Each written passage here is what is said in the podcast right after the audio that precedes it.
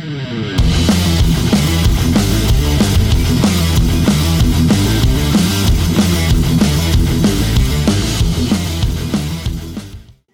right, welcome back. We are with Ethan Crelinsten today. We have the J J M podcast. My name is Greg Melita, owner of Hampton's Jiu-Jitsu, black belt second degree. And I'm Brian DeLuca, black belt and author of Jiu Jitsu for Small People and Other Weird Shit I Think About. Well, we got the perfect podcast there, Brian. We're all small people, I believe. Uh, yeah. So, guys, Ethan on board today. Well, I'm glad to have him on. He came out to Hampton's Jiu-Jitsu uh, in twenty twenty. It was just awesome to have him out. Did a seminar, uh, met the guys, met the group of guys we have out there, and it was just awesome to learn from him all the techniques. So, Ethan, man, what is going on, my friend? You are adjusting to North American life. Tell us about that. What's the difference in Puerto Rico versus now coming back to the good old U S here? Man, well, right now I'm in Montreal up in Canada, so it's a little bit a little bit more uh, communistic oh, okay. than than the land of the free. Um, but all the places I've been, it's like uh, the level of freedom in Puerto Rico is unmatched, I'd say, in terms of just liberty and general freedom to do whatever you want, run red lights, walk anywhere, drive everywhere. There's horses in the streets. It's it's crazy. It's definitely like the Wild West. Um, but in terms of like getting stuff done, it's maybe not the best place, you know, getting car registered, getting driver's license, health insurance, whatever it may be, is not the easiest place. Uh, then you get Austin. It's like a healthy medium, best of both worlds. Really can't wait to get back up there. And then you get up to Montreal where it's like nineteen eighty-four passport vaccines. And uh, yeah, it's pretty insane up here. But, you know, it's cool. It's cool to be back. It's cool to experience all those all those different places. And oh, definitely. I didn't know it was like the Wild West like that. Sounds like the favelas down there. Holy shit. No, no, I'm exaggerating. It's not that bad. It's not that bad. But it's, it's a little crazy to uh, to live long term for sure. Yeah. They're, so now the Puerto Ricans are good at it, but it's a little a little tough to to get adjusted. Yeah. So let, let's right. come up. And with, you went from uh, one extreme to the other too, like Puerto yeah. Rico to to Canada, because Canada has some pretty strict regulations, right? Very strict. Yeah, specifically, very strict. Right? Yeah. Oh yeah. yeah, it's it's pretty crazy up here. Yeah, they're implementing uh, uh, passport uh, vaccine passports like. And they're pretty strict about it. Like you, I don't think you can get into any restaurant or really even like a, a store, like a pharmacy or anything without like scanning your, uh, your vaccine thing. So it's pretty crazy. Wow. Up here. Okay. And you, um, let's, can you go into a little bit now how this, how the B team now, the B team, how did that all come about? I know it's like, you know, new information. Maybe you can't share everything, how that, you know, D D S down there and you guys decided to, you know, split up and things like that. But what, what's the most you can share with us? How'd that come about? So uh, when the when the split happened, we all sort of decided on going our separate ways. Um, the the decision to continue with us four was sort of made, you know, amongst ourselves. Um, can't get into that too much, obviously, like it's for, for them to release that information. Um, but Austin was a great place, a great spot to open up. It's Flow headquarters. So we figured the four of us could make it work. And uh, four of us combined would be a pretty big draw. You know, Nikki Rod, Nikki Ryan, Craig Jones, guys like everyone, everyone wants to train with these guys. So uh, it's cool to be on their team. It's cool to be a part of that gym.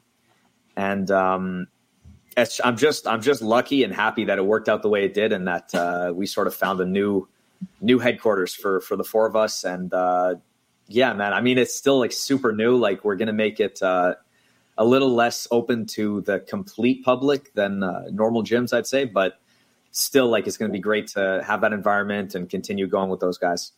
Nice, yeah. Who's doing all your um? Who's doing that? Uh, all those videos online. I forget the name of it. YouTube channel. Count Films. Yeah, Count so now they're the logo looks awesome. Like Count Films, but it's Count Films, not Count Films.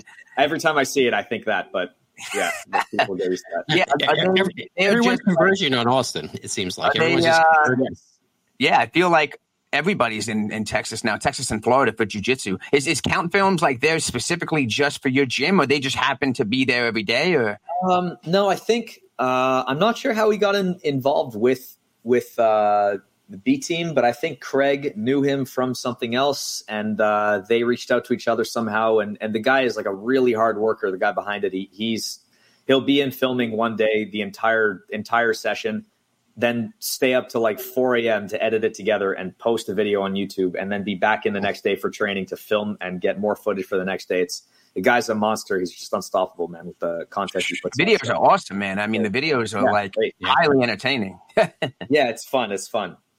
It's fun seeing uh, Craig beat up people and then have them despise him immediately after. That's yeah, that's, that's pretty much it. I mean, and that's all you really need, man. That's crazy. That that spot that you guys have, how did that come about? Did you like search for that? It's huge. It was the old Gracie Humaida, I think, and oh, uh, we were looking at it, and a few things sort of fell into place, and we just made the decision quick to get to Austin because that place was already sort of built out. And uh, it was just very convenient and very central. It's in a good spot in Austin. There's like no traffic in that area. It's close to a bunch of great food spots. Um, not crazy expensive to for us to get places to live out there. So we just jumped on it.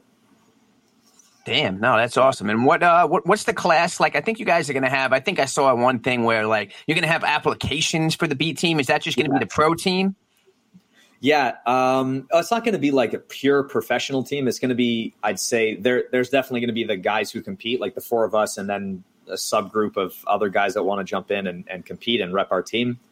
Um, now you represent the B team. Uh, but it's it's mainly, I'd say, to get like a room full of good training partners, not just a room full of uh, guys that sort of come by. I think there will still be a massive uh, – like a massive window for people to come in who are just visiting. Like we're not going to just shut the doors to, to those guys, but uh, that'll be like a different structured training regime than the one uh, we're going to be going through. Like if you look at wrestling, uh, wrestling facilities, like the, the pro guys have a pro team, like a set of pro people. Like there's a lot of guys, but they're all like, they understand that that's the general mindset. There's going to be a professional training class for people who are doing this for a living.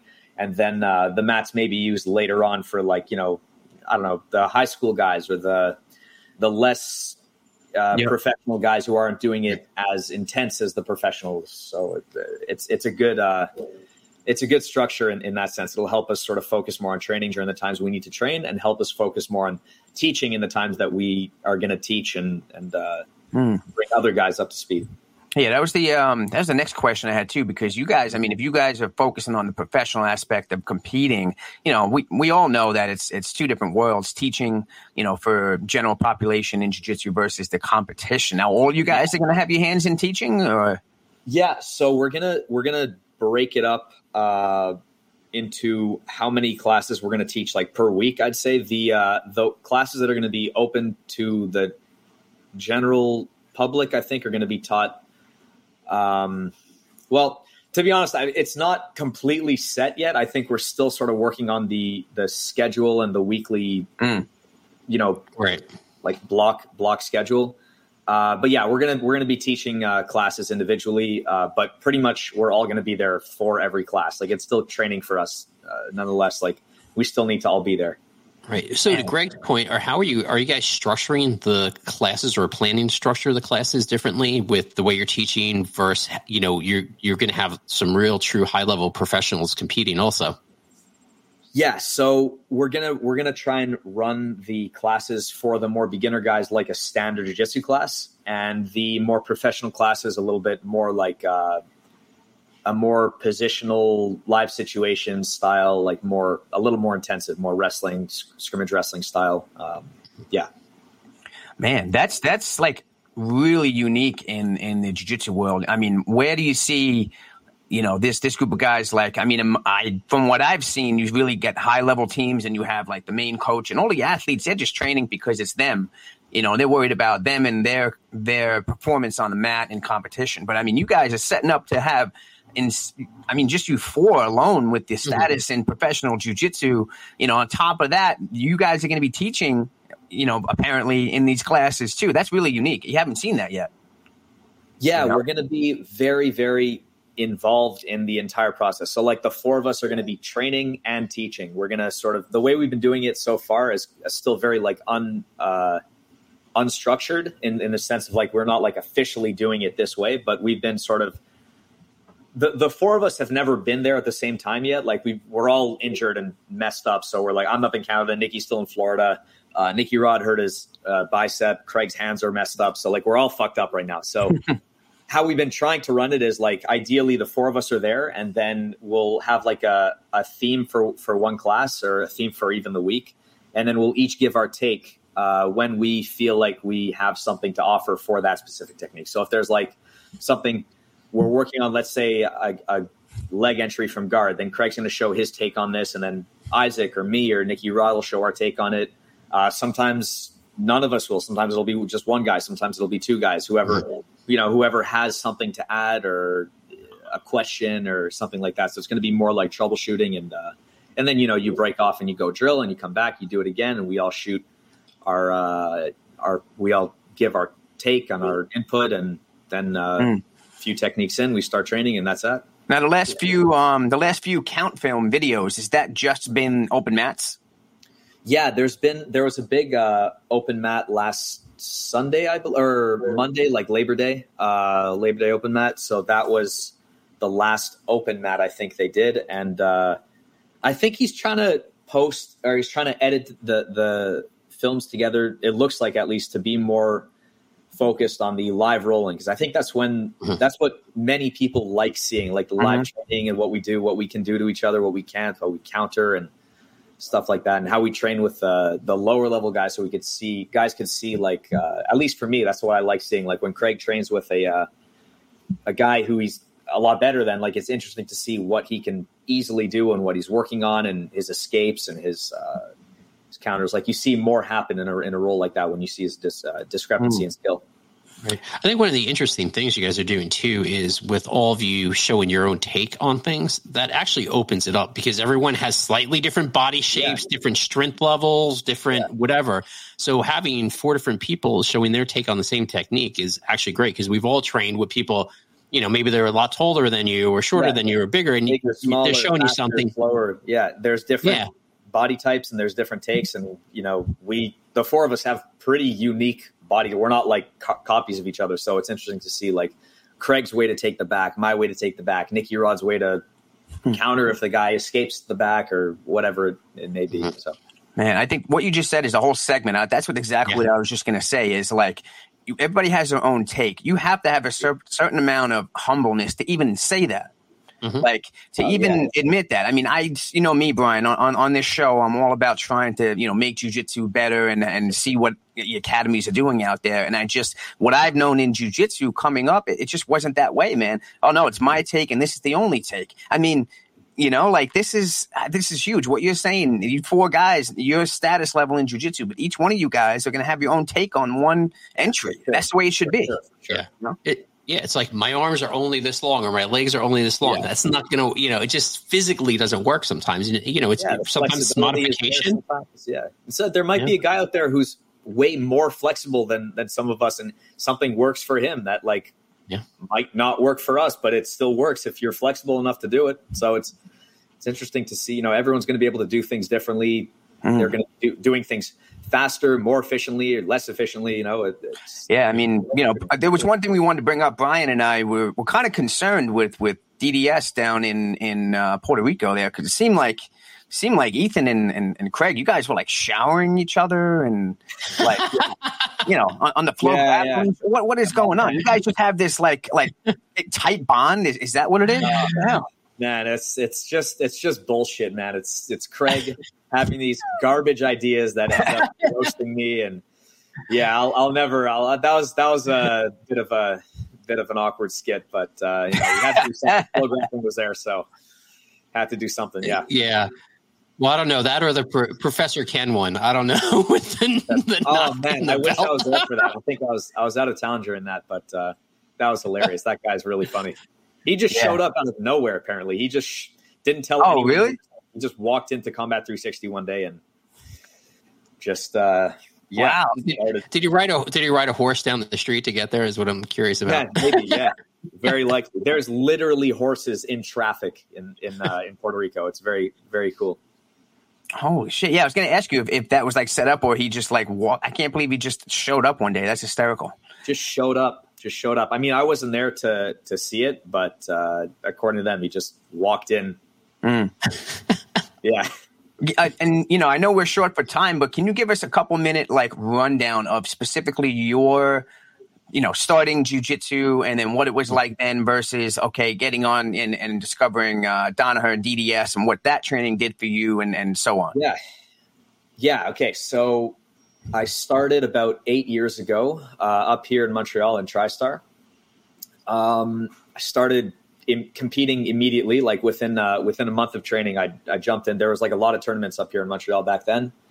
And uh, in Montreal and, and neighboring cities, a lot, a lot of jiu-jitsu up here. There was, at least not now there was, but there was uh, back then. And uh, I was competing immediately. I was like doing well up here in the scene. And then uh, Eddie Cummings came up here. Firas brought Eddie Cummings up here for a seminar. And uh, he just mopped the floor with me. It was cra- I've never trained with a guy of his caliber before. Um, you know, I started, uh, I started um, training with Eddie while he was up here, and it was insane. It was just like, I've never felt that before. He'd like any limb I would give to the guy, he just like ripped it off my body. Uh, so that was really cool. It was really eye-opening to see. So then he went, and then later on, Gordon came up. Uh, Tom Breeze brought him up for a s- seminar, I think, or for, for training. And then Gordon was in- another guy like that, just insanely good, so far ahead of anything I've seen up at TriStar. And uh, eventually we started going down, and um, we started training with those guys back and forth. Like George Saint Pierre originally had that connection with, uh, you know, George and Firas would go down there. So we started following suit. We started going in that direction and uh, learning from John, then coming up. You know, New York's like an expensive place to go to, so we would go as long as we could, then come up and recoup, compete, you know, and then eventually started going down back and forth more often. Um, started training more and more with those guys. They, as soon as I really got there, they were like, you should come more often. You should, you know, why do you have to leave? All this stuff. So that was really cool. Um, and, uh, yeah, they were really cool. Like as soon as I got there, they were like, you, you gotta, you gotta come here more often, all that stuff. So I would try and stay more, I would try and go more often. I would try and stay for longer periods of time. Uh, eventually I started staying with, uh, Nikki in New Jersey for like months. I would just stay and do like training camps there for, for trials or for big tournaments or big matches. And, uh, it's pretty much it. Then COVID hit one day and I started staying there like permanently. I started, I moved into Gordon's house in Jersey, like pretty much permanently for, uh, for like six months, I think. Then, uh, six or eight months. And then we moved to Puerto Rico. That was like an insane, insane process. And then, uh, moved around all over Puerto Rico. It's been like the past like year of my life has just been moving from place to place to place. It's been kind of like a disaster for my perspective, like my sort of uh, organization and, and routine. It's been a complete mm-hmm. disaster, but you know, it is what it is. It's been kind of dragged all over the place. And uh, hopefully we're finally settling into Austin and, and that'll be it, but we'll see. Never know. And it, and, it, and it just seems like Austin is literally becoming like the home of jiu-jitsu right now. Like, yeah, it, sure, it, you know, sure. It's crazy. It's definitely the center of jiu-jitsu right now. As far as it's, it's either Texas, it's Texas and California really that are like the hubs of jiu-jitsu. Mm-hmm. Yeah, and then uh, I mean, you said like, you know, Flow, Flow is there. I mean, you got W N O yeah. is, is is one of the biggest shows right now. Um, yeah, it's it's that and A D C C. Those are the two big ones. Yeah, and speaking of those, what do you think in as far as that? Like, I mean, you got W N O, you got A D C C. I mean, you still have I B J J F, but I kind of feel like, you know, it's not as yeah, it's not as prevalent anymore as yeah. far as like the right. I don't know. I think. Yeah. The big ones matter, like, you know, gi, gi worlds and no gi worlds. Uh, pans matter, no gi pans and gi pans matter. But like, just maybe I'm just out of the loop because like I'm completely immersed in the no gi circuits. Uh, but I don't know. It seems like no one really cares about it as relative to what how how much they used to care about it. There's just so much other, like you can't compete with Flow Grappling's who's number one. You can't compete with A D C C with the shows they put on, the marketing that's behind it. There's just clearly way more money in it. Uh, it's there's more spectators and there's more. It's just more entertaining overall. Like, there's more people involved in it. It's more money involved in it. I mean, it, it's an interesting point. You know, I wonder if some of those like more regional things, right? You know, whatever, like, you know, they'd have like the I B J J F, they would have regional sort of tournaments, right? They'd have whatever the New York Open, the whatever Open. I wonder if we're going to see those start uh, dissipating, right? And even may become even more micro level. Yeah. Um, Wait, sorry. The, which which tournament specifically? So like like the New York Open, like the sort of like, you know how sometimes yeah, they just have yeah. the Opens, not the Pans or the Worlds. Yeah, like they sort of have like these regionals. Much more obscure. Yeah, I think. Yeah. I again, just not talking shit about those tournaments, and just from right. my perspective, like you hear about them less and less, and it just seems like there's a lot less orbiting those tournaments, especially when you compare them to Who's Number One events and anything A D C C related, and even the sub only ones, like the small sub only ones. Seem I maybe it's just the Instagram that I'm involved in, you know, like the accounts I follow that follow me. Um, but yeah, it, it just seems like they're they're more entertaining and they're more marketed, they're more marketable, and they're more pumped up. Yeah, I mean, I think for years all we saw from I B J J F was reasoning why, you know, heel hooks weren't allowed and so on and so forth. Yeah. And they were so, so adamant about that and very vocal about that. And I think the writing's on the wall when they've let it all of a sudden become legal.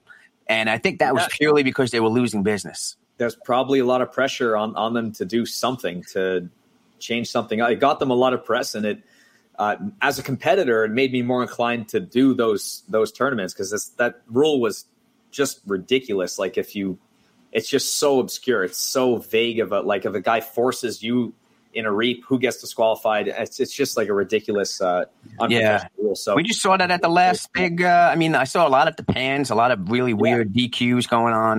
Um, yeah, it's ridiculous. I, I personally think just let anyone reap. It's not, it's not like, uh, it's, it's not insanely dangerous. It's not mm-hmm. like, you know, jumping guard is way more dangerous and you're allowed to do that. Reaping way more. is not.